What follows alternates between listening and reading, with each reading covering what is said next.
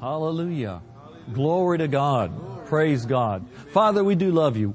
We praise you. We thank you. Thank you, Father. Thank you for redemption. Thank you for the blood of Jesus. Thank you for his death, burial, and resurrection. His ascension to your right hand, where he sat down ever living to, to make intercession for us. Thank you for a divine substitute, the one that took our place, became what we were so we can be as he is. Thank you so much. Thank you that he bought, purchased, and paid for us, ransomed us, redeemed us. We thank you, Father. Father, we thank you for this wonderful church. Thank you, Father, for what you've done up till this point. Thank you for the solid foundation that you've laid. solid, stalwart foundation. Can't be shaken. Those things take time, and Father, we're so glad you invested the time. Sent pastors after your own heart. Thank you, dear Father. Foundation is laid. But we do know, Father, by the Spirit of God, that before Jesus returns, there shall come a great flourishing in the local church. The day of the local church has arrived. And thank you, Father, for those that have stayed with you, stayed steady, staying with the Word, and staying with your presence. Those that have stayed steady with you, not running with this, not running with that, not going with fads and and uh, other things that maybe would just draw crowds, but are more more interested in having you come than having masses come. Yes. Father, thank you. This is one of those places, and those places in the days to come are going to thrive, going to thrive beyond our wildest dreams and expectations. And Father, thank you for this place. Thank you, dear Father, for a divine interruption in sometimes with the presence of God falling like a, uh, like a rain. The presence of God coming in like, like waves of the sea. Thank you, dear Father. We thank you for this place. And it's not that far off. It's not way down the road in the sweet by and by. We're just bumping up against it. Bumping up against it. Every now and then we get a toe in. Every now and then we get a foot in. Then it seems like we kind of back back out. All of us do because it's not quite time yet. These things are in times and seasons. And Father, we thank you for the season, the time and the season that's coming to this area. We thank you, Father, for again, for divine interruptions, plans and things that you've laid out, visions that are being fulfilled. But thank you, Father, there shall come divine interruptions and divine interventions. Hallelujah. Lives will be changed even quicker. Bodies healed, miracles wrought, believers taught, lost saved, backsliders coming back in, ministers being raised up, churches being planted, amazing things, vision fulfilled. Because those things, as you've said, are for an appointed time. But the appointment's about here. Hallelujah. Yeah, and just as there are appointments that we anticipate, an appointment with a friend, an appointment for a meeting, we anticipate those things. And we're so excited, Father, there's a divine appointment. Hallelujah uh, not just in the local church, but even in this local church. Hallelujah. Thank you for it, Father. Some Holy Ghost surprises. Some, not just what's being believed for, not just what's being declared, oh yeah, that'll always come to pass, but there are some divine surprises that are coming in. Father's about to show himself strong. Hallelujah. So we thank you for it, Father we boldly declare He's going to show Himself strong and it's not going to take long and folks are going to find out they're right where they belong. Hallelujah. Glory to God. We thank you for it, Father. Unusual miracles. Not just miracles, but unusual miracles. Even as it was said in the book of Acts, uh, with the apostle Paul, how God wrought special miracles. Father, we just declare, have a sense in our heart that there will be so many miracles, we'll have to decide which ones are regular miracles and which ones are special. Hallelujah. Hallelujah. Oh, that was a special miracle. No, that was just a regular one. The special ones are coming tonight. Hallelujah. And we thank you for it, Father. We thank you for this place. Thank you, Father. They've stayed steady. Hallelujah. Stayed steady, kept their, their hand to the plow and stayed right with it. Hallelujah. When it would have been easy to run this way or easy to run that way, but they stayed right with it. And faithfulness with you carries a lot of weight. So, Father, we just thank you in advance for this place. The glory shall be made manifest. The cloud shall come in. The presence shall flow like a river. Mighty things shall be done. Mighty race shall be run. And it's not way down the road, it's already begun. Ha. Hallelujah. Father, we're looking for sometimes organs replaced where they've been cut out by medical science. Oh, yeah. Bodies healed. Minds that have never been right, suddenly, by the Holy Ghost, suddenly made right. Hallelujah. Glory to God. People, people coming in, brought in from institutions where they've been put away because of mental or emotional problems. Brought in. Nobody will have to pray for them. Nobody will have to lay hands on them. Just sitting in the presence of God, suddenly they look around like they don't know where they've been for the last five years. We're looking for that. Father, we expect the, the, the normal miracles, the blind eyes to see, the deaf ears to hear, the lame to walk. But we look also for the maimed, the dismembered to be made whole. Hallelujah. Thank you, Father, for this place. We have a sense in our own hearts Father, we only know, we only know what the Holy Ghost shows, but we have a sense in our own heart, Father, that it's just not far off, that we're bumping up against these things. So, Father, we don't wait until then. We rejoice now. We lift our hands and we give you praise and thanks. Glory to God. Hallelujah. Revival. Revival.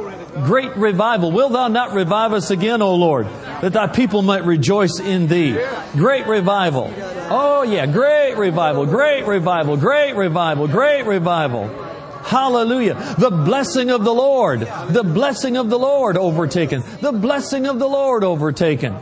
Oh, and as you said in your word, dear Lord, the blessing of the Lord, it maketh rich and addeth no sorrow with it. Thank you, Father, for not only physical miracles, not only protectional miracles, but thank you for provisional miracles. Yeah, miracles of provision. Hallelujah. Hallelujah. Glory to God. Glory to God. Hallelujah. And Father, that other thing that we seem to have sensed for a number of weeks now, something about some cases here today but gone tomorrow. There are going to be some uh, some uh, ministries, so to speak, some ministries, so to speak, and people are going to scratch their heads, going, I, "I don't get it." They were just here yesterday, and all of a sudden, just seems like they're gone. Those that, those that won't walk with the Spirit of God. Those that won't judge themselves and live right. Going to be a, going to be a change in some things. Oh no, not steal, kill, or destroy, but they'll just suddenly just seem to be almost, so to speak, here today and gone tomorrow. Ah, but then the other's going to take place, and some that just seem like they're gone today, but then they're here tomorrow. Like, like David, who was gone today, out tending sheep, and suddenly he was here tomorrow, brought to the forefront. Like Moses, out tending sheep, gone, made mistakes, gone, gone today. But suddenly, suddenly had an encounter with the presence of Almighty God and gone today, but here tomorrow. And Father, we, we have a sense that there are going to be uh, a lot, a lot, many, many that are just, uh, you got them, you got them under the radar. You've got them under the radar and many say, Lord, why doesn't this happen? And why doesn't that happen? And why doesn't, why hasn't this come to pass? Why hasn't that come to pass? But see, things have to be in a season. And they've got to sometimes be kept under the radar until the preparation's been made. Because once they come above the radar, there are forces of hell that would like to slow things down, but by the time they come above the radar, they're already equipped and prepared ready to go. Both barrels loaded, not afraid of a thing, ready to take on anything hell has to offer, and they'll rise to the top. And they'll suddenly come out of nowhere. Thank you, Father. Thank you, thank you, thank you. So, Father, we thank you. We thank you for this place. Father, we pray. We pray this place will run their race, finish their course with joy. Hallelujah. This place, this base. Glory to God. Hallelujah. Fulfilling things you spoke to their hearts years ago that have really never come to pass yet. But they're for an appointed time, and they will. It'll surely come to pass at last. It'll surely come to pass at the last. So we thank you for it. Hallelujah. Glory to God. Well, let's lift our hands and thank God. My goodness. Hallelujah. Thank you, Lord. Thank you, Lord. Thank you, Lord. Thank you, Lord. Everybody say, I believe it. I receive it. And I'll be a part of it. Hallelujah. Glory to God. Hallelujah. Hallelujah. Glory. Hallelujah. Well, that wasn't working on American Airlines. I don't know. That came right when we got to church. Nothing against American. Okay. Hallelujah. Glory to God. Praise God. It's good to be here. You know, I just like, you know, for about, uh, for about three years, you know, Janet and I traveled for a hundred years. We, we started young. Um, But you know, we traveled overseas about a, I don't know 175, 100. I don't know how many trips. We ought to have a seat with our own name on it. I don't know, but anyway, and uh, and then traveled uh, throughout the states, and then and then uh, about three three and a half years ago, maybe a little bit more. Um, all of a sudden, it, it, just lifted. It's like we we went uh, every now and then, but but just all of a sudden, the grace to to go out just wasn't there, and we knew we needed to stay back home and and get things established. And we just knew, you know, we didn't have a didn't have Jesus didn't appear to me. I'd have taken that, but no, didn't have an angel ride up on a white horse and give me a scroll and say, "Eat this, and you'll know what to." eat. I'd have welcomed anything like that. All I knew is I couldn't hardly make myself leave town, and it was even worse for my wife. She said, "You travel, you you're welcome to travel. The grace has lifted off of me, brother." So. Uh, and so for about three, three and a half years, maybe something like that, we just didn't have any unction to travel. And without unction, you just don't, no. you know. And then uh, just about a year ago this month, all of a sudden the Spirit of God, I'm just in my prayer room one day, and uh, Spirit of God said, time to start going again. I said, well, Lord, I just got used to not going.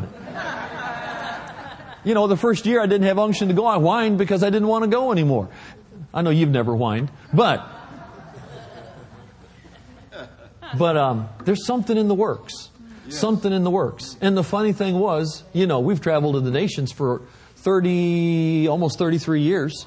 And, um, but when God really dealt with me about that, it really blessed me because when God really dealt with me about that, He really dealt with me for myself. You know, everybody's got their own, their own mandates.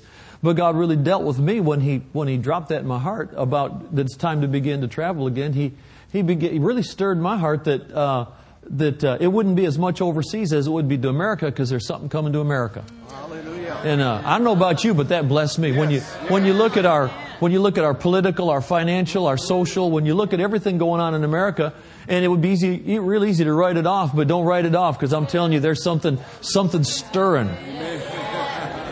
And uh, and we get to be right in the middle of it. You know, all of us do. And so um, so it's just it's really good to be out here. And, and so when you do travel like this, you know, it's just so nice to get into a place where you, you know, you step in and, and you feel like you're at home. Uh, so thank you for that. It's that's you know you go sometimes you go places. It's not always that way. It's always good. You enjoy being out you know with with God's people. It's always good. But when you just get to a place where you just you know step in and you feel like you're at home, um, that's really a blessing. So the same Holy Ghost, but you know, but every church has a different personality. Even though the Holy Ghost is there in most of them. Um, some places they got him locked in the, black, the back, closet, back closet, but but um, you know, uh, you know, but then there's churches that have just a the same same Holy Ghost, but same same personality about him, you know, and, and same presence. So that's a blessing. So um, so anyway, um, it's good to be back, and we just so appreciate your pastors. They're just God said He'd send pastors after His own heart, and that's what He's done. And these are not only not only fellow ministers that we love and highly respect, but they're some of our best friends. And so, so this is a double blessing here. In fact, you know, I was, what, what is this, Sunday? Friday, I was in the office and, and I was walking through one of the departments, and one of our, one of our staff members said, uh, you said you're, you're going back out to California. I said, yeah. And said, uh, you need to, you, can we have Pastors Mark and Brenda come back out for a meeting?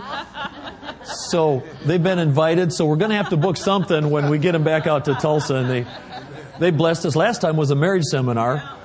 And, um, so, and that was wonderful. So anyway, um, let's open our Bibles to Exodus, the 33rd chapter.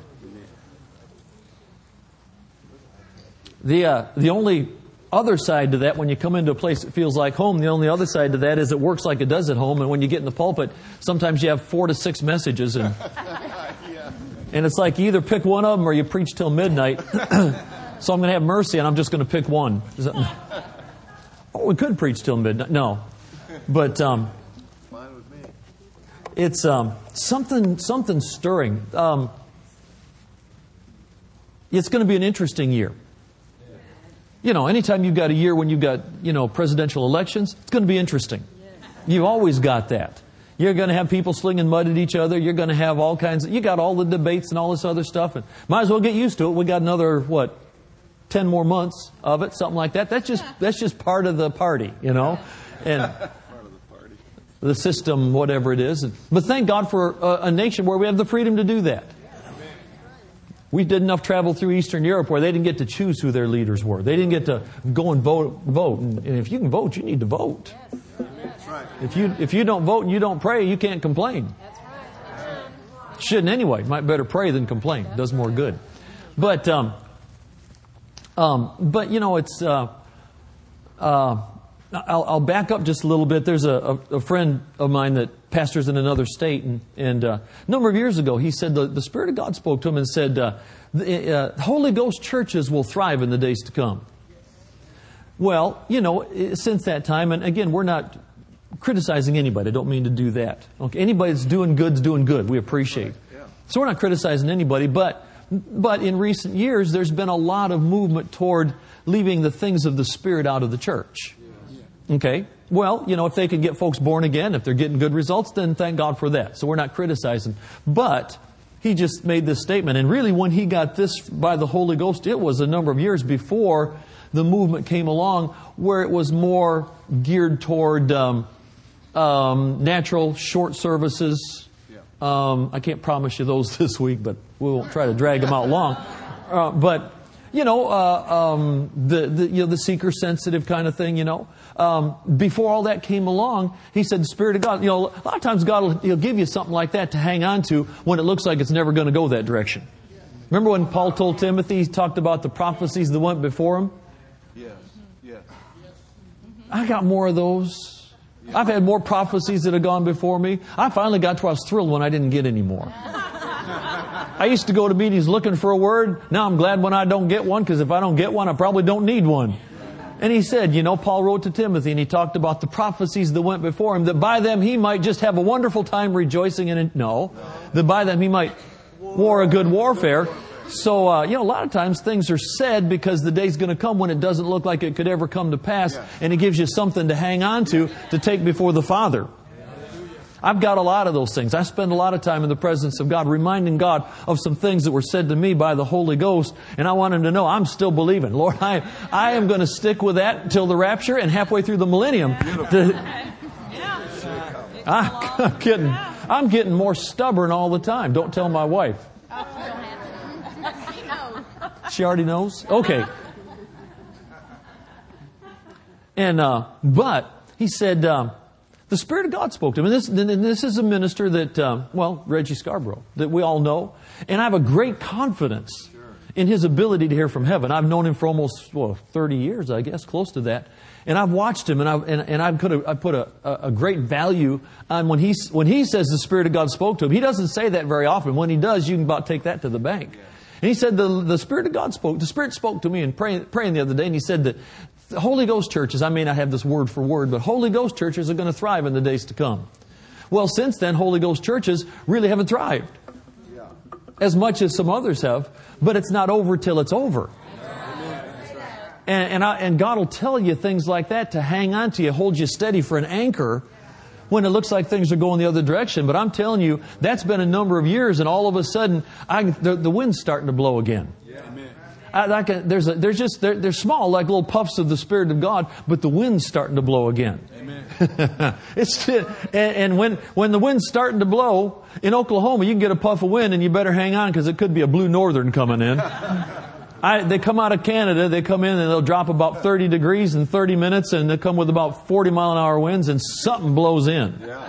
Now that's not something good, but but um, there, there's a, there's, we're getting some wind in our sails again. There's something, there's a, yes. there's a hunger starting to come into some facets of the church. There's a remnant out there that's going, this is okay, but I've got to have more. There's got to be, you know, we, have had so many people come through our church in the past year or two that'll come in and they'll go, I just love this because where I've been is good, but I've been hungry for something more and I don't know what it is I'm looking for. I believe it's the Holy Ghost. Yes.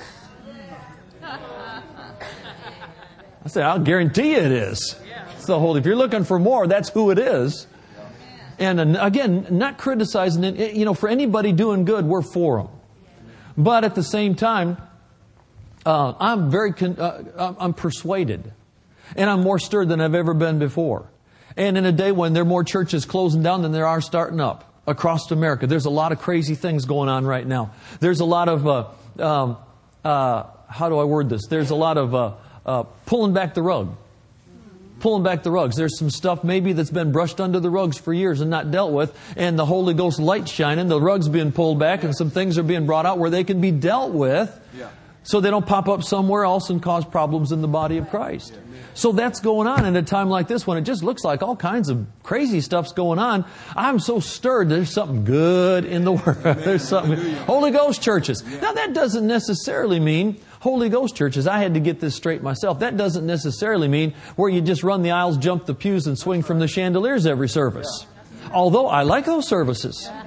We have done some chandelier swinging with your pastors before. Actually, actually it was our wives. They're Holy Ghost drinking buddies. They're dangerous when they get together. We might just have the two of them take a service while we're here this week. I don't know.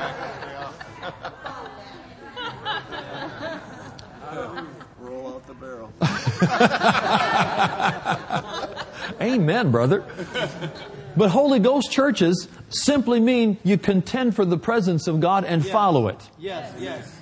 You might have a you, you, you know you might have a wild run the aisle service. You might have a Holy Ghost drunk service where you get carried out of the building, you know, thrown in the back seat of the car, and somebody drives you home. You might have that, you know. We've all had some of those before. If you haven't, you should. Okay. But at the same time, we might have a time when suddenly the Spirit of God comes in, and there's just this wonderful pr- praise. I just love it when we get to church and, and, and, and I'll get up on the front row during the, during the music, during the praise and worship, and on the inside I can hear there's a praise in the house. Man, when I, when, that, when I got that, it's like, okay, we are going to have fun tonight. Sometimes you get in and there's a worship that's in the house. It's, it's, it's not as, uh, as exuberant, it's not as wild, but it's, it's just there's a worship in the house. Sometimes there's a prayer in the house. Yes, yes, yes. Sometimes you just come in, you go, just got to pray. I don't, I don't have that happen a lot, but every now and then I'll, I'll get into church, particularly on a Sunday night. We had a service, um, um, some, some friends of ours had a real disaster come into their family. Um, um, they, they had a, a, one of their children just suddenly disappeared. And, um, uh, some, some dear friends, and w- uh, within a couple days' time, everybody was looking, et cetera, et cetera. And uh, we got to church Sunday night, and we just shared with the church, and a spirit of prayer fell. Just a spirit of prayer fell in there. Now, we're not the only ones. I believe it happened all over the country with a lot of folks. But I mean, it wasn't just like, well, let's pray. It's like we couldn't not pray. Spirit of prayer fell. That's a Holy Ghost church. When the Holy Ghost church means the Holy Ghost can direct the church. Pastor John Osteen made this statement. The Holy Ghost came rushing into the world to take charge of the church. Well, if he did, then we ought to let him. If we didn't need the Holy Ghost, God wouldn't have given him to us. The simple fact that he was poured out on the day of Pentecost lets us know we're hopeless and helpless without him. Amen. But just a spirit of prayer fell on a Sunday night. We got a call Monday morning that the child that was lost had escaped, got a cell phone, and called their parents and was back home within a couple hours. Well, Hallelujah. Thank God. And everything's fine. Everything's just wonderful. It's going fine. I, you know, well, well, that would have happened. Are you kidding me? You think that would have happened anyway? No, I believe that was because of the prayers of the saints. Not just us, but churches all, believers all over the nation. Okay, but, but, you know, it's just, well, we ought to have that. It ought to get just wild at times. Sometimes there'll, there'll come a healing wave into the church. Sometimes there'll be just the glory of God that'll come into the church. A Holy Ghost church is where we come in with a plan, but are willing to bend it, stop it, change it, move it, and let the Holy Ghost take over. Okay? And uh, Holy Ghost churches are going to thrive in the days to come. That was probably 15 years ago. And here we are today, and there's a, the, there's a wind of the Spirit that's beginning to blow. And God's looking for churches like this where the Holy Ghost has freedom. Where He knows He can come in anytime He wants. He has an open invitation. It still doesn't hurt to invite Him, but He knows He's got an open invitation. He knows He's got a place He can come in and He can flow and He can move. Thank you, Lord. manifested presence of God can come in. You know, none of us are experts at that. We're all learning, but if we, the more we learn to flow with the Spirit of God. I know I remember a service, um, probably, well, let's see, be, this year it'll be eight years, this, this Pentecost Sunday it'll be eight years ago, I think. Um, we came in and, um, into church Sunday night, and I said, man, this is Sunday night. This is, this is not only Sunday night, this is Pentecost Sunday. You know, if it's Pentecost Sunday and we're Pentecostals, not by denomination, but by experience, then we ought to have a Pentecostal service. And preached on Pentecost. Okay? Now, I didn't come out of a Pentecostal church. Some of these lovely ladies here, they're wild eyed Pentecostals from way back. They have to teach their husbands how to get wild. But, but, um, you know, we got into church and, um, I'm just minister, I mean, I'm just preaching out of, you know, Acts chapter 2. When, the day of Pentecost was fully come, they were all with one accord in one place. And suddenly there came a sound from heaven as of a rushing mighty wind, filled all the house were there. I was preaching on, on the power of Pentecost, the purpose of Pentecost. And, and, and the thing is, you know, somebody made the statement years ago, you get what you preach. You get what you preach. Okay? You know, if, if you just preach nothing but money, you're probably going to have lots of money, but you won't have a lot of anything else. Why settle for the lowest when you can go for the highest? Why settle for the brass when you can go for the gold? Now, again, I'm not, I'm not, money's a part of it. Jesus talked about that, so I don't mean that wrong. But, but, you know, you preach a lot about healing. What you going to end up with? A lot of healing. You preach about salvation. You're going to preach about the baptism of the Holy Ghost. You get what you preach. Well, we're preaching on Pentecost. And it didn't dawn on me, hello, you know, you preach on it, something's liable to happen. And all of a sudden, the presence of God just fell in that place. I mean, just, just fell in the building. It was in our church building, you know, and I thought, wow, this is good. And I, I mean, I could sense it just getting thick in there, so I just got up on the platform to get out of the way. Sometimes it'll get kind of thick, and if- if I get in it, I get just lost as a goose, and I don't know what I'm doing the rest of the night. I'm having fun, but, you know, it's kind of embarrassing to act up with the rest of the crowd. But, um, but, but um, anyway, I'm up on the platform, you know, about, about probably about this height right here. I'm up on the platform, and uh, and I'm looking over, and and uh, uh, I thought I, I'm not going to interrupt this. I just quit preaching. I thought, Lord, you started this, you finish it. I, I can see people having a wonderful time. They're just worshiping God. They're praising God. They're just, you know, some are getting just fried in the Holy Ghost, you know. And uh, this is all happening, and, and uh, all of a sudden, now I knew there was a couple in our church, and I knew the the the wife. They had uh, three three children, and I knew the wife was having physical issues, but I didn't know what they were. Sometimes I, I sometimes I don't want to know because if I know too much, I get into service. I have trouble knowing whether it's the Holy Ghost or me. So sometimes I try not to know too much. Ignorance is bliss. Okay.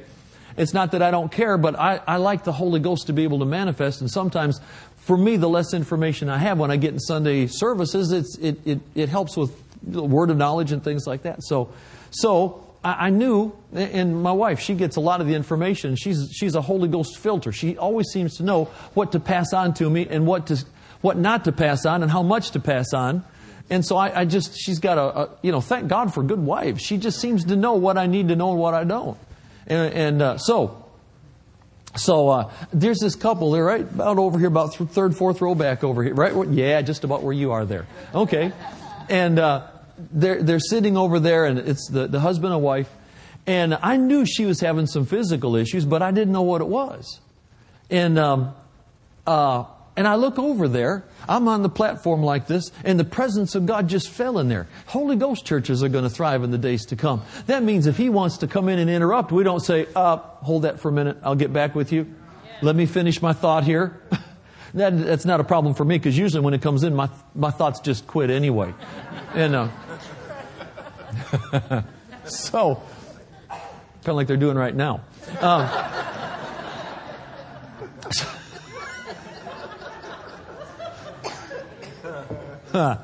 So, so the presence of God. Now, I didn't see the glory. I didn't see. Have you found Exodus 33 yet? Oh, just hang on. I don't know if we're going to get there or not. So, so um, all of a sudden, this presence. I don't know about you. Smith Wigglesworth made the statement I'd rather have the anointing, the presence of God on me for 10 minutes than own the world with a fence around it. You know, I, I heard, I heard uh, Brother Hagin, I didn't hear him make the comment, but I heard that he did make the comment a number of years ago that back in the 50s, that there were, there were folks, there, were- there were ministers that had a, an amazing gift, an amazing anointing on them, but they traded the anointing in for money. They got money minded and lost the anointing. I don't know about you. You can't give me enough. You couldn't give me enough money to trade it. Go, well, I'd rather have this than the anointing. You kidding me? You can only wear one suit, wear one watch, drive one car, live in one house. Beyond that, it's just fluff. The anointing just goes on and on and on and on and on. So, so anyway, so uh, you know, so I'm just, I just love it when that presence comes in. I mean, I just want to just set up three tents and stay. Sometimes I just want to lay down on the platform, just say, just wake me up in the morning. I'm just going to, I'm just going to bask in this. There's just, there's nothing like that. The world can't offer you anything even close to that. Religion can't offer you anything even close. The word's wonderful, but if you don't let the Holy Ghost come in and confirm the word, Say, what do you mean by that? Well, remember back Genesis 1? Don't forget the lady sitting over there. We'll get back to her. Genesis 1. Genesis 1, in the beginning, God created the heavens and the earth. The earth was without form and void. Darkness was upon the face of the deep. Well, that's not the plan of God. Said, and, and, and, and God said, let there be light, and there was light. And God said, let there be a firmament, and there was a firmament. And so for six days, God said, and it was so. But there's one little comment in the middle there. It said, and the Spirit of God moved upon the face of the waters, and God said. See, God didn't said anything until the Holy Ghost was out there ready to take what He said and confirm it. Yes. The Word is the plan that builds faith, that renews our mind. It's the plan of God. It's the will of God. But if the Holy Ghost is the one that comes in, grabs hold of it, and makes it come to pass. Jesus was the Word, wasn't He? In the beginning was the Word, the Word was with God, the Word was God, the same was in the beginning with God. All things were made by Him, without Him was not anything made that was made, and the Word was made flesh and dwelled among us. Jesus was the Word. John's Gospel, First John, Revelation, you, Jesus was, is, and always will be the Word. And the Word was on the earth for 30 years and never worked one miracle. Never worked one miracle until suddenly John said if he, it, it, you know, it, we couldn't write down. If everything that he did could be written down, everything he said and did, the world itself couldn't contain the volumes. He went from no miracles for 30 years and then more than you could write down in three and a half. What was the difference? Jordan. The Jordan. He came up out of the water praying, the heavens opened, the Spirit of God descended in bodily form like a dove, came upon him, remained upon him. God gave him the Spirit without measure, without limitation. Okay, the difference was the Holy Ghost. The Word always needs the Holy Ghost. They're the divine duo. Okay, so, so, anyway, so, um, the Spirit of God just, just began to just roll in there. I didn't see the glory. I didn't see the cloud. Didn't see a mist. Didn't see a fog. Have at times, but didn't in that service. Sometimes you, sometimes you see it, but most of the time you just sense it. You don't feel it. You just sense the presence of God. And all I know is if folks, you know, if folks don't want that, it's because they ain't been there. I'm from Oklahoma now. We didn't, I lost my Michigan accent. Anyway, you know, if folks don't value the presence of God, it's because they haven't been in the presence of God. I've had people say, well, what's the big deal about falling under the power? If you don't know, it's because you haven't fallen under the real power, because you go down under the power of God, you get up, something's changed. Okay?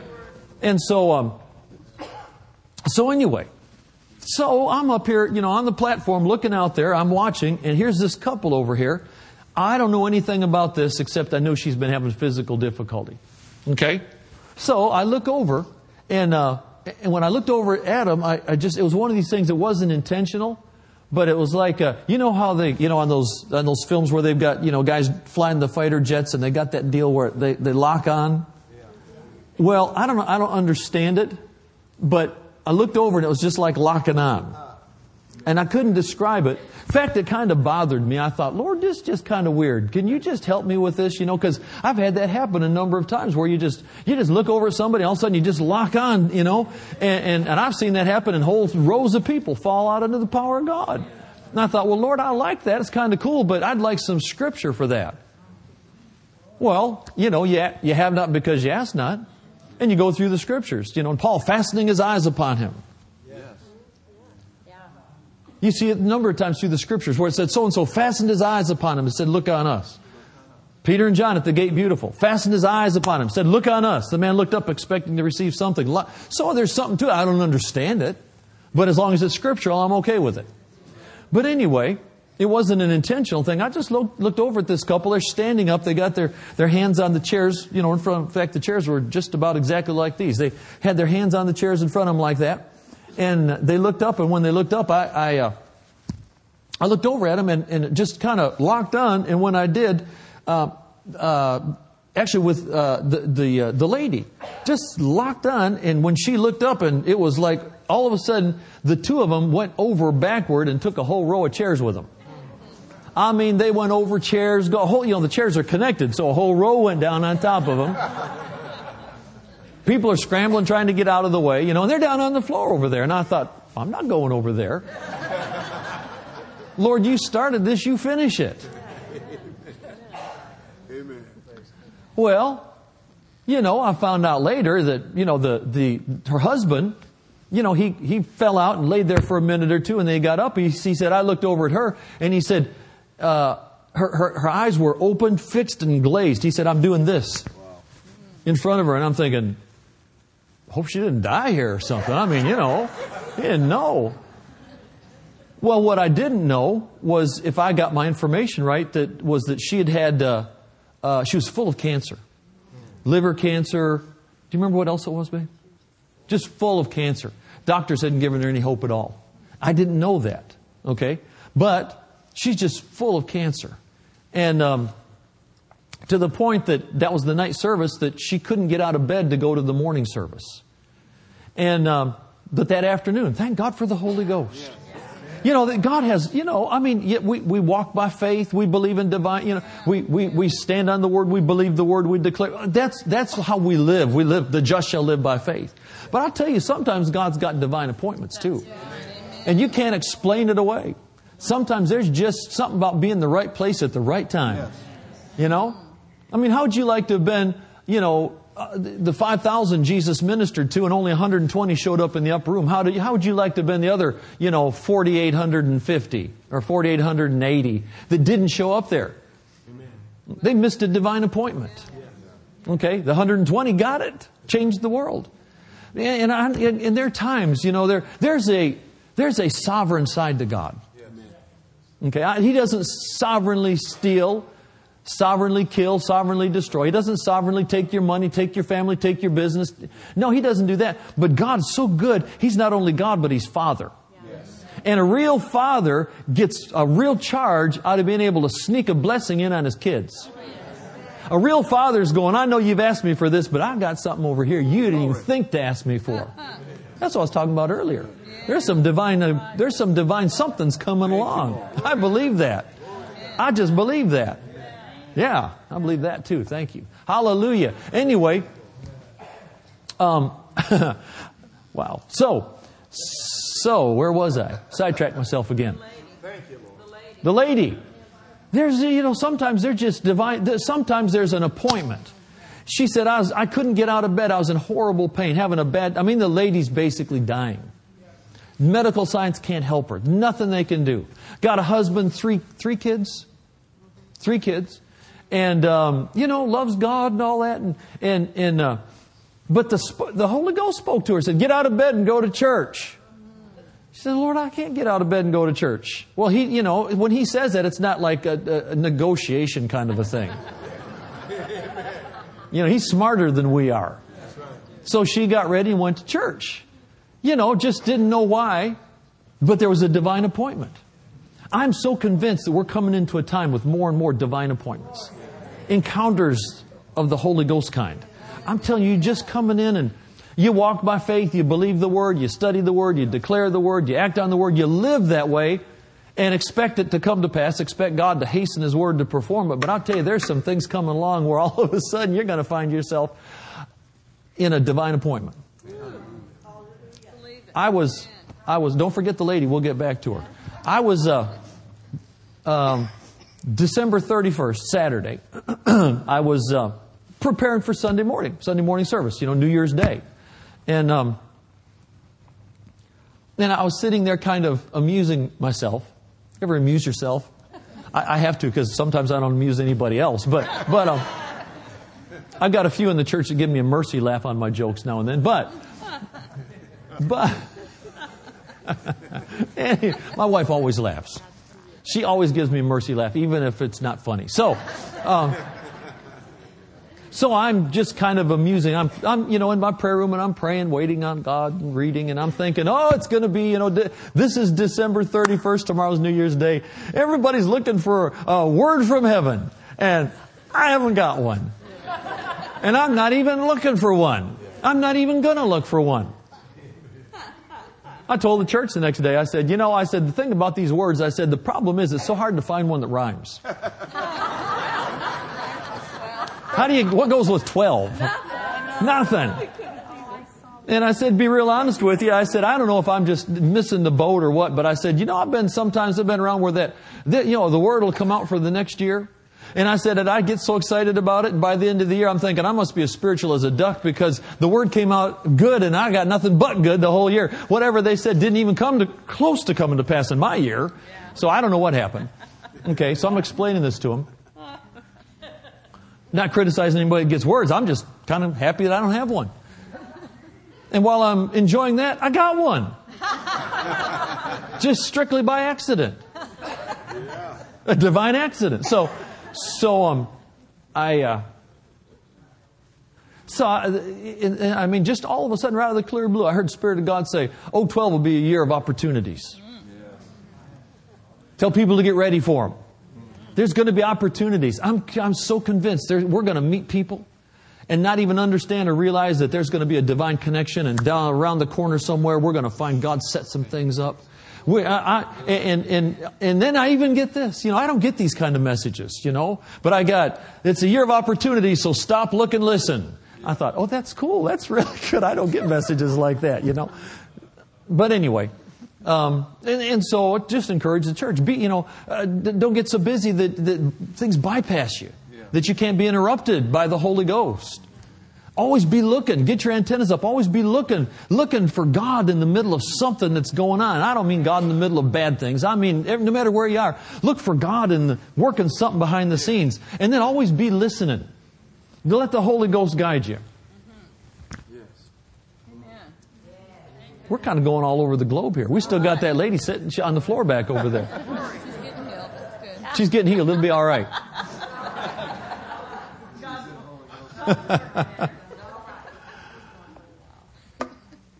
Pastor friend of mine was telling me uh, probably a year, year and a half ago. He said there was a man in his church. Lot looking for opportunities.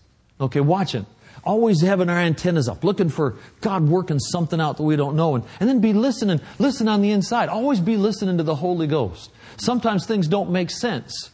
But sometimes the things that make the least sense with us are make the most sense with God. And uh, pastor friend of mine was saying, he said, a man in his church, faithful guy, been there for years, came up to him one time said, Pastor, I got, said, you know, I, I just got to just vent something. He said, Well, go ahead. What is it? He said, You know, I've tithed for years. Pastor said, I know you have. I've tithed and I've given offerings for years. Yeah. He said, You know, be real honest with you. He said, I can't go back anywhere and see any major thing that I can say, this is a result of my tithing. He said, Well, aren't you taken care of? Yeah. Aren't you blessed? Yeah. But for all the tithing and giving I've done, he said, it just seems like there just isn't anything I can look back and go, Wow, that is because I'm a faithful tither. And the pastor said, without thinking, I said, he said, I asked him, said, all right, let me ask you something. You're a businessman. Have you ever gone back and thought, man, I had an opportunity. If I'd have just jumped on that, do you know how much money I'd have made? He said, oh, I got dozens of those. He said, I've had so many opportunities come by, and then I look back and think, if I'd have taken all those, I could have retired early. My goodness. And he said, that was your blessing. You missed it.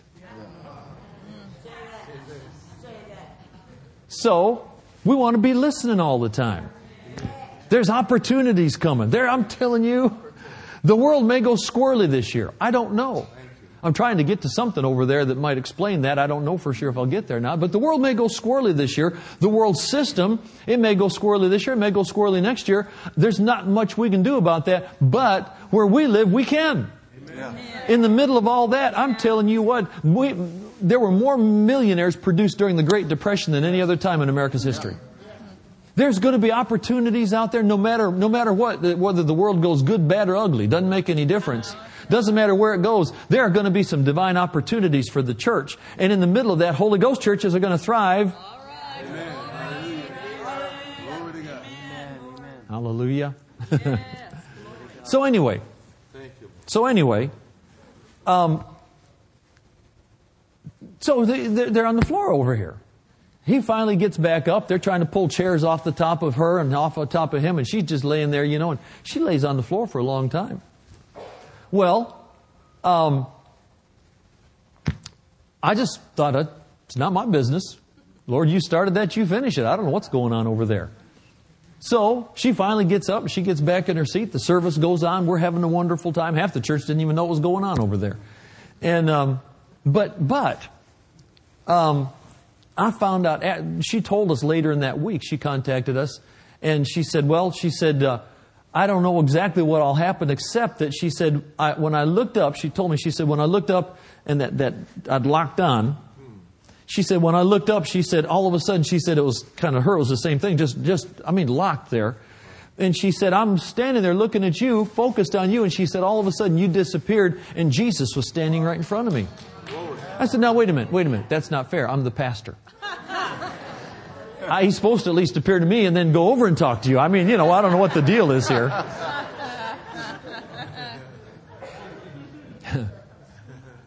and she said, uh, she said, uh, and he, she said, he's standing right in front of me. And she said, he said, now we'll just take care of first things first. She said, he reached down and put his hand right on her stomach area down here. And instantly she was perfectly whole. Still alive and well today. Not a trace of cancer.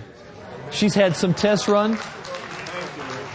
She's had some tests run and they've told her, they said, well, one thing for sure, your uh, for any particular organs that cancer was in, they're just like brand new. Well, they probably are. He probably didn't just fix them. He probably just put new ones in. I don't know. But we thought, wow, that's just amazing. Well, that was, oh, going on eight years ago. Eight years this, what, May, June, June, I guess. Um, and finally, this last year, seven years later, seven years later, she said, I guess it's time to start telling some things. So, well, yeah, I'm your pastor. If you haven't, it's time to tell me. She said, well, she said, actually, there's more to it than that. She said, when he appeared to me, she said, he took me up to heaven, walked me around heaven. Said he began, we had a long talk. He began to talk to me about my future. He began to talk to me about what's coming to this church, what's coming to the nation. She said, I got a tour of heaven. So, so you got healed and you got to heaven and you got to see Jesus. And I just stood on the platform watching people run the aisles, okay?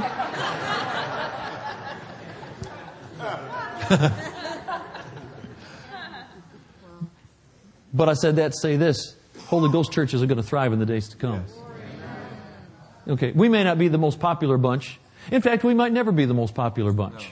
We might never be the biggest ones. We might, not, we might never have the, the, the, the most uh, uh, populated churches on earth. Doesn't matter. Doesn't matter as long as we can get the job done. If we can get the job done God's given to us, the masses aren't always going to, but the same pastor, I'll finish that. The masses aren't always going to go to Holy Ghost churches. Okay? Not everybody, that's not everybody's cup of tea. That's why you got Baskin, you got Baskin Robbins out here? Yeah. That's why you got Baskin Robbins, because you got 31 flavors and everybody wants something different, you know, and that's why you got so many kinds of churches. But there's always going to be an element of people. Yes. God spoke to to uh, Elijah and said, I got 7,000 of them bowed their knee to Baal. I got, uh, he said, in other words, I got folks out there that still are hungry for me. So, also made this statement, the same friend, not Jesus, this other friend, okay, made this statement. He said, uh, he said another time the Spirit of God spoke to him, and he said, uh, the middle church is going to disappear. Again, you don't want bad for anybody. So that does, that's not what we're talking about. We're thankful for everybody doing good. We're thankful for anybody getting people born again. We're all on the same team. But yet, at the same time, God will, you know, the Spirit of God will show you things to, to come. And if you know what's coming, you know how to get ready for it. The tribe of Issachar were men that had understanding of the times and to know what Israel ought to do. Sometimes God will let you know what's coming so you can get ready for what is coming. Yeah. and, uh, I asked him when he told me that number of years ago. He said, The middle church is going to disappear. I said, What do you mean by that? He said, Well, when the Lord spoke that to me, I asked him the same thing. What do you mean by that? Middle church is going to disappear. He said, um, he said, The Lord began to explain to him, Spirit of God explained to him, He said, You'll always have a, your social church. Just for business context and all that. You're always going to have the church that's just basically a social church. That's always going to be there because you've always got people that's really all they want out of it. And he said, and you're always going to have the fervent, hungry church. Spirit based. Spirit oriented. You're always going to have that. But, you know, in the days we're living in, you've got this huge church in the middle. It's just gray area. It's called the middle church. Not, not any necessarily, not necessarily any form of doctrine, not a, a, a statement of, of, belief system. Okay, there's a, there was a, a man that um, had, was in our church, and, and a few years ago, he, you know, just felt like he wanted to go somewhere else. And I said, well, if you feel like you need to, then go with my blessing, you know. I mean, we, if we're going to teach you to follow the Holy Ghost, then go, we're going to have to let you do it. And so he said, well, I, I, I want to do this. I said, well, okay. Well, I saw him a couple years later, and he'd gone to a particular church. And I said, you know, I said, I've heard of this church, and they're just thriving, man. They're exploding. And I said, I've wondered what it's like.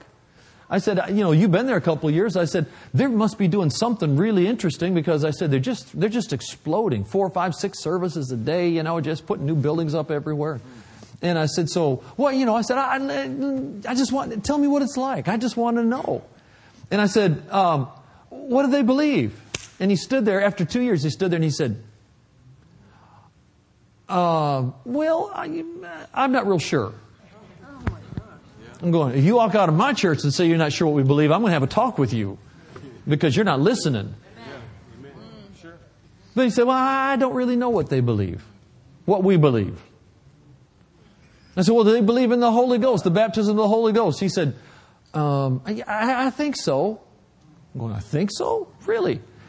And I'm thinking, you know, here's an exploding church with the potential to reach people with message of the gospel, and people can go there for two years and don't know what they believe. To me, that's the middle church. You got a church that's always going to be social. You're going to have a church that's always going to be hungry. But there's a, a lot of middle church right now that it's just, you know, whatever draws the crowd, whatever the fad is. But you have to understand if folks run with fads, fads fade. And you better be a fad chaser because one fades, you better be ready to grab the next one. And so, um, so he said, uh, the Lord spoke to him and said, that middle church that's there right now, he said it's going to disappear. And folks are going to go one way or the other. They're either going to go over the social route if that's what they're geared toward, or they're going to get hungry and go after something real. Yes. And the middle church is going to disappear. And if the middle church is probably one of the strongest churches in America right now, basically even in the world, uh, and thank God for any good that's being done, but if that's going to disappear, then there's going to be a whole bunch of folks that are going to either go nowhere or go to the social church, or they're going to get hungry and go somewhere to a Holy Ghost church. And I believe as that happens, that God's going to be directing folks to Holy Ghost churches. Yes. I believe it. I believe it. Yeah. And uh, and I'll say this: what I'm trying to get to earlier, not Exodus 33. We might get there yet, but um, um, you know. Uh, I'm, I'm not one given to just seeing things all the time. You know, I, I, know some folks that do. I think it's a wonderful thing that people really are what the Bible calls seers, prophets. They, you know, so I'm not given to that much. But I, I uh, um, but just a number of years ago, um, the only way I can describe it, praying, it was like looking out this direction on the horizon and seeing two clouds coming. Saw two clouds, not one, saw two clouds. There was a dark cloud here and a bright cloud over here way out on the horizon. And I remember praying, you know, just got my eyes closed and not an open vision or something like that. Just seemed to look over and see these two clouds way out on the horizon. And I thought, something's coming. Dark one's probably a storm, and the bright one's going to be the presence of God, the glory of God. Well, didn't think much about it, you know. A couple years later, I'm praying along one day, and all of a sudden looking, and all of a sudden it's like looking that direction again, and they're closer. And, you know, a few years after that, not even thinking about it, not praying about it. Just all of a sudden one day looking out there and they're even closer. All I can say is just in recent times, it's like it's right here. It's right here, and there's two clouds. That makes me wonder what's going to take place in the world system and even really in a lot of the church system. There are folks that are going to, they're not going to pay the price to go after the presence of God. They're not going to be hungry enough and they're going to have their own agendas. They're going to have their own plans. They're going to have dark deeds working in their lives. They're not going to want to deal with them. They're folks that are going to, they're going to take a step over into that. Doesn't mean they're going to go to hell, but it means they're going to have a really rough time. But I'm telling you, there's a bright cloud at the same time. There's two clouds coming, and folks are going to decide which one they're going to run with. I've already made my decision.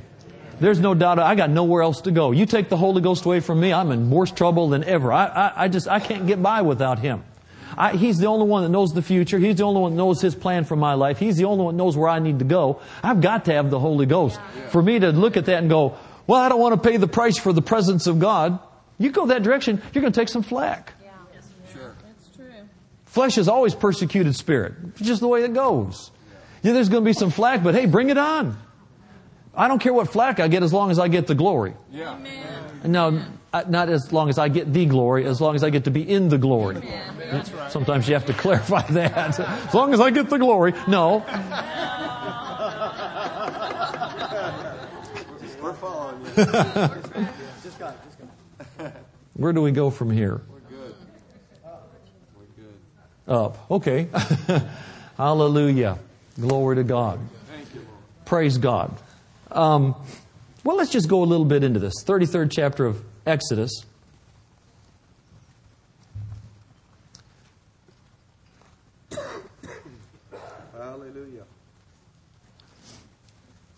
This, you know, if you if you back up prior to this, you see where Moses had gone up in the mountain, got you know, been in the presence of God for 40 days. Do you know that's a long time? 40 days in the presence of God, no food. One translation seems to give you the, the, the essence that he was, pros, he was prostrate. He was, he was on his face in the presence of God for 40 days. No food, no water, bodily functions suspended. Well, you don't need food or water if you're in the glory for 40 days. Without that, you're going to need a, a bunch of food and water. Okay. Now, he, uh, he comes back down. I mean, imagine that you've been, you've been with God for 40 days. He's given you a 10 point message. Man, you can preach this for years, you know, the Ten Commandments. He comes back down. When he gets back down there while he's been gone, the people got disgusted. They didn't know where he was. And so they uh, took all that gold. Imagine that. All the gold that God gave them when they came out of Egypt. That later on they used to build the the tabernacle, the temple and the tabernacle. That's what that was for. God had given all that to them, so they start taking off all their gold and stuff and throwing it in a pot and had Aaron go over there and fire the thing up and make them a golden cow. Imagine that. You know, folks can. eh, Anyway, um, made a, gold, a golden cow, and then and they're dancing around the golden calf. They're having a party. So Moses is coming down going, Oh, they're having a Holy Ghost party, man. They're singing and there's dancing. He's going, Something right about that music. There's dancing, but it's not the it's Holy Ghost dancing. So he comes down there and he realizes what they've done. He gets aggravated. He'd been up there long enough to get a message. He just wasn't there long enough to get sanctified. so, so he takes the tablets and he's going, smashes them. And he goes over to Aaron and he goes, What's going on here? And Aaron's going, ah, Man, I don't know. You know, you know, we just all threw our gold in the pot and this cow jumped out. Yeah, right. And we figured it's that big a deal. We better worship, you know, and worship the cow. And, and you know, he's, he's throwing the cow under the bus. And uh, so Moses takes the golden calf, grinds it up into powder, throws it on the water, makes everybody drink it. That'll give you a real case of indigestion, you know. So he, uh, so he gets all done with this, and and um, he's really aggravated now. And um, so God's talking to him now because they've aggravated God now. They they have, you know, they've violated everything. They, you know, Moses got a church of three million, and the whole place backslid all at once. Now, that'll give you some counseling appointments. know. So, so God says, um, he, he tells him basically, he tells Moses, he says, You tell him, I'm going to still take him into the promised land. I'm still going to take him in there, but I, I'm not going with him. Because they messed up so bad, I'd consume them. I'm not happy with them right now. Right. Okay. Verse uh, uh, 33, chapter 33, verse 1. The Lord said to Moses, Depart and go up hence, thou and the people which thou hast brought up out of the land of Egypt, to the land which I swore unto Abraham, to Isaac, to Jacob, saying, Unto thy seed will I give it. I'll send an angel before you, and I'll drive out the Canaanite, the Amorite, the Hittite, the Perizzite, Hivite, Jebusite, and I'll give it to my favorites. I added that last part in. Verse 3 Unto a land flowing with milk and honey, for I will not go up in the midst of you.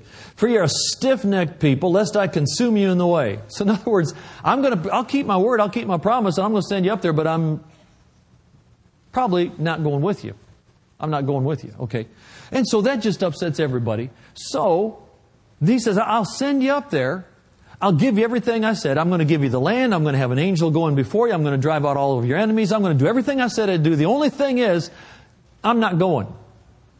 Or you could say, my presence isn't going with you. Okay? So we see Moses down here in verse 12. Moses said to, yeah, verse 12. Moses said to the Lord, See, thou sayest unto me, Bring up this people. Thou hast not let me know whom thou wilt send with me. Yet thou hast said, I know thee by name, and, and thou hast found grace in my sight.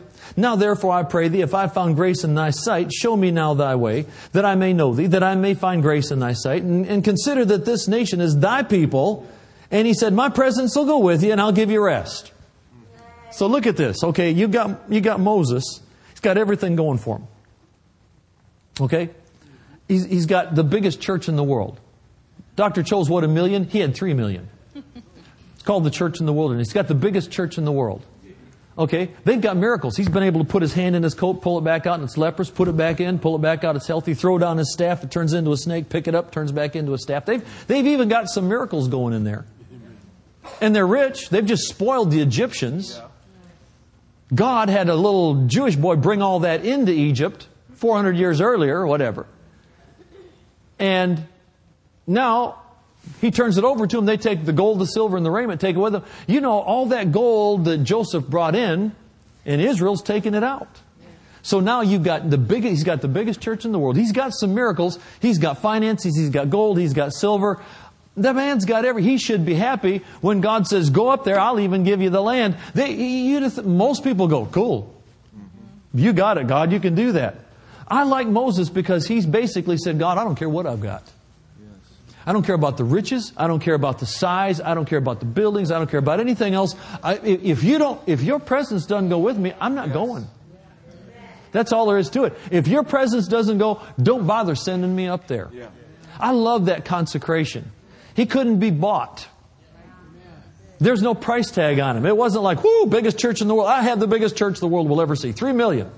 Well, I mean, of course, none of them born again, so that does give you some problems. But still the biggest church in the world, rich gold, silver, got everything. Water out of a rock, manna from heaven, supernatural provision, all this. But he says, Verse 14, God said, My presence, okay, my presence will go with you. I'll give you rest. Verse 15, he said, If your presence doesn't go with me, with me, don't carry me up there. God just said, All right, I'll go with you. Moses, he's on a, he's on a, he's on a mission here. Okay? God said, Okay, I'll go. He says, If you don't go, don't bother taking me up there. He's still pleading his case after God said, I'll go with you. I like verse 16. Moses says, For wherein shall it be known here that I and thy people have found grace in thy sight? Is it not in that thou goest with us? So shall we be separated, I and thy people, from all the people that are upon the face of the earth. You know the only difference between us and everybody else is the glory, yes. the presence of God. Amen.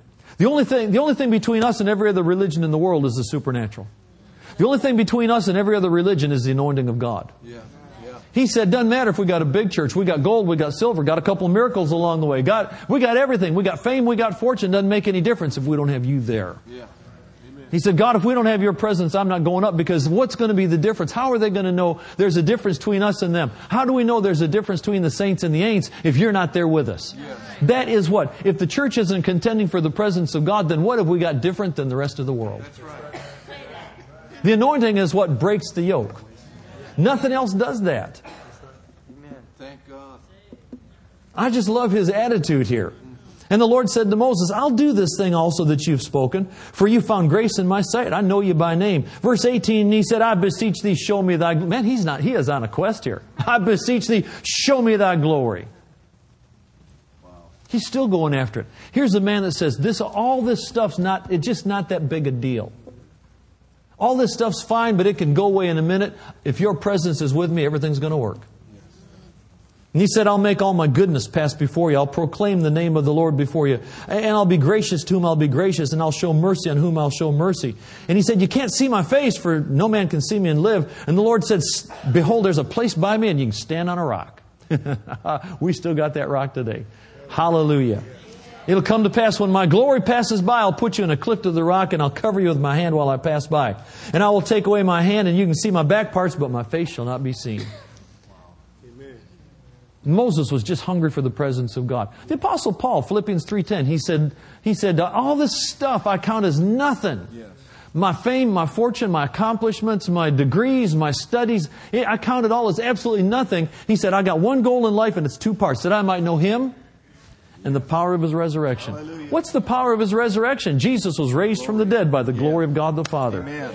He was so hungry for the glory, the heavy manifested presence of God, that nothing else mattered. He said, I don't care if I've built churches all over the known world. I don't care what I've gotten accomplished. It's nothing if I don't know Him and the power of His resurrection. His one goal. I mean, David, back to what, 63rd Psalm? King David, he said, uh, Oh God, thou art my God. Early will I seek thee. My soul longeth for thee. My flesh thirsteth for thee. In a dry and thirsty land where no water is, to see your power and to see your glory as I've already seen it in the sanctuary. He didn't say, Ooh, I've never seen it before. It'd be really cool to see the glory. He said, God, I've seen it before and I'm addicted to your, I'm, I'm addicted to your spirit. Yes. The more I get, the more I gotta have, the more I gotta have, the more I get. I'm on a Holy Ghost merry-go-round and we're just getting more and more in your presence Yes. and your glory. I believe God's looking for a church.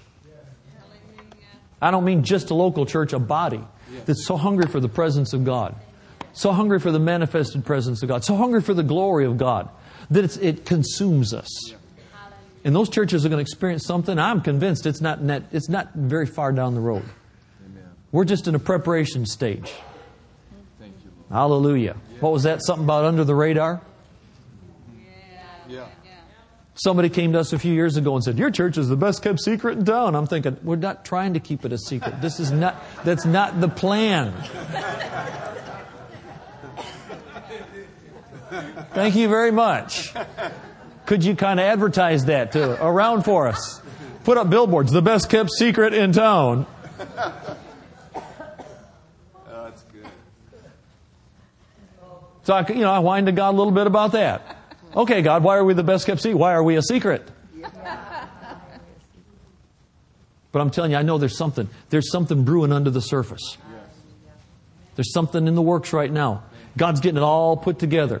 But I tell you, then it's going to be first the blade, then the ear, then the full corn in the ear. We're going to see some things take place. All the fruit of our labor, all the seed we've sown, all the plants we've planted, all the lives that have been touched by the Word and the Holy Ghost. Yes. The glory of God's going to come. The last day church.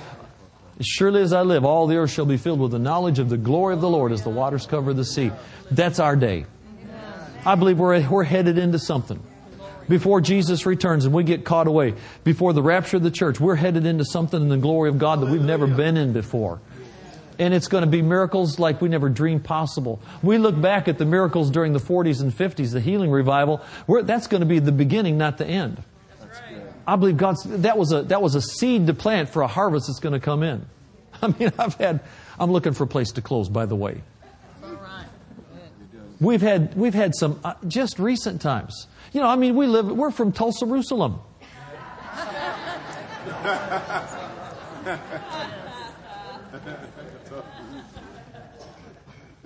Somebody gave me a shirt the other day. Says gave us shirts. Says I love this town. I can't say I loved it when God dealt with us about starting a church. I argued for two years and, and drove to Dallas twice to see if we could start start one there. Prayed about Denver. Prayed about Orlando. Prayed about Tampa. Prayed about Nome, Alaska. I didn't care where. I just wanted to.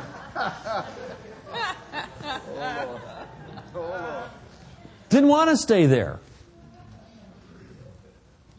we were on a live radio show one day, Christian radio station there, and the guy interviewing us, out of the clear blue, he can't talk about healing, he can't talk about something else. He just jumps right in with all four and says, Why Tulsa? I said, What do you mean? Why another church in Tulsa? I wanted to go, That's what I kept saying to God. God, have you not looked around here? And you know, thank God for the Holy Ghost. Without even thinking, I said, well, we were driving down the street one day and we saw a corner that didn't have a church, so we grabbed it and started one. Live radio. Man, he changed that subject real quick.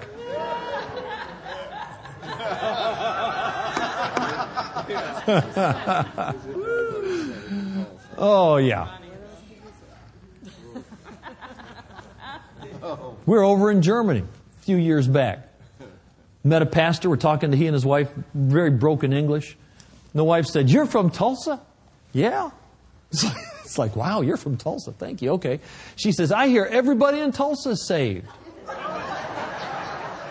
Not in my neighborhood. Thank you. So, but let me con- try to conclude with this. But it's just been really unusual lately in the past probably six to ten months. We're having, we're having folks sending us emails, sending us letters. People we know, we, we, we know them, not extremely well, but folks we know that are saying, one, one fellow, he said, uh, he wrote and he said, I want to send you a, an email if I can about something that happened. I said, sure, send it through. You know, I don't know if it's good, bad, ugly. I don't know what it is, but send it through, sure. He sends through this email. He said, I had a dream the other night. This guy's got a real Holy Ghost flair to his life. I've known of him for a long time. He said, I had a dream the other night, and he said, I, uh, he said, uh, I, uh, I was at a meeting, and he said, I thought it was my church. And he said, all of a sudden I looked, I thought, this isn't my church. This is Mark and Janet's church. He's never been to our church. And he said, I saw the power of God fall in there. He said, I saw people lined up outside to come in. There are so many healings and so many miracles taking place. People were lined up outside the building. They couldn't get in. He said there were creative miracles flowing everywhere. And he said it wasn't just from the two of you. He said it was the congregation. They were out there shaking hands with people and they'd get healed as they shook hands with them. Folks laying hands on people. Healings taking place all over the property. He said, I saw it. He said, I saw it. I had this dream. And he said, it was so vivid. He said, I saw you and your wife in there. And he said, I know it was you because he said, I just knew it was you. But he said, it was hard to tell because he said, when I looked at you, your faces were just glowing with the, with the glory of God. I couldn't see your face because the presence of God was so thick. I thought, ooh, type this out and put it on my wall. I want to read this every day. But that's one of, uh, there's been a number of those that have come through out of the clear blue. And it's not just Tulsa, it's everywhere God can find a place where people are hungry for the presence of God. Yeah. And I believe He's got a place like that right here. Amen. And so I'm just, I'm just, I am, I'm pumped, I'm stirred. I really believe there's something in the works. Hallelujah. Yes. Glory to God. And the glory of God. The glory of God. The glory of God. The manifested presence of God. I thought that's where I was going tonight, never did get there. Maybe tomorrow night, I don't know. But I'll tell you what, the one thing, the glory of God has changed my life. Every time I've had an encounter with the manifested presence of God, I come out so different. And I'm convinced we're going to have services more and more frequently where the manifested presence of God, some will see it, some won't. Sometimes you just see it, sometimes you just sense it, sometimes you just know it's there. But the manifested presence of God is going to start invading our services. I'm, I know we're going to have services where every person in the building is going to get healed in a service. Doesn't matter what's wrong with them. It's happened before. Happened back in the 40s and 50s. Why shouldn't it be happening today? If it happened in the middle days of the church, why shouldn't it be happening in the late, in the late days of the church? Praise God. Well, let's stand to our feet. Thank you, Lord. Glory to God. Hallelujah. Hallelujah. Hallelujah. Glory to God.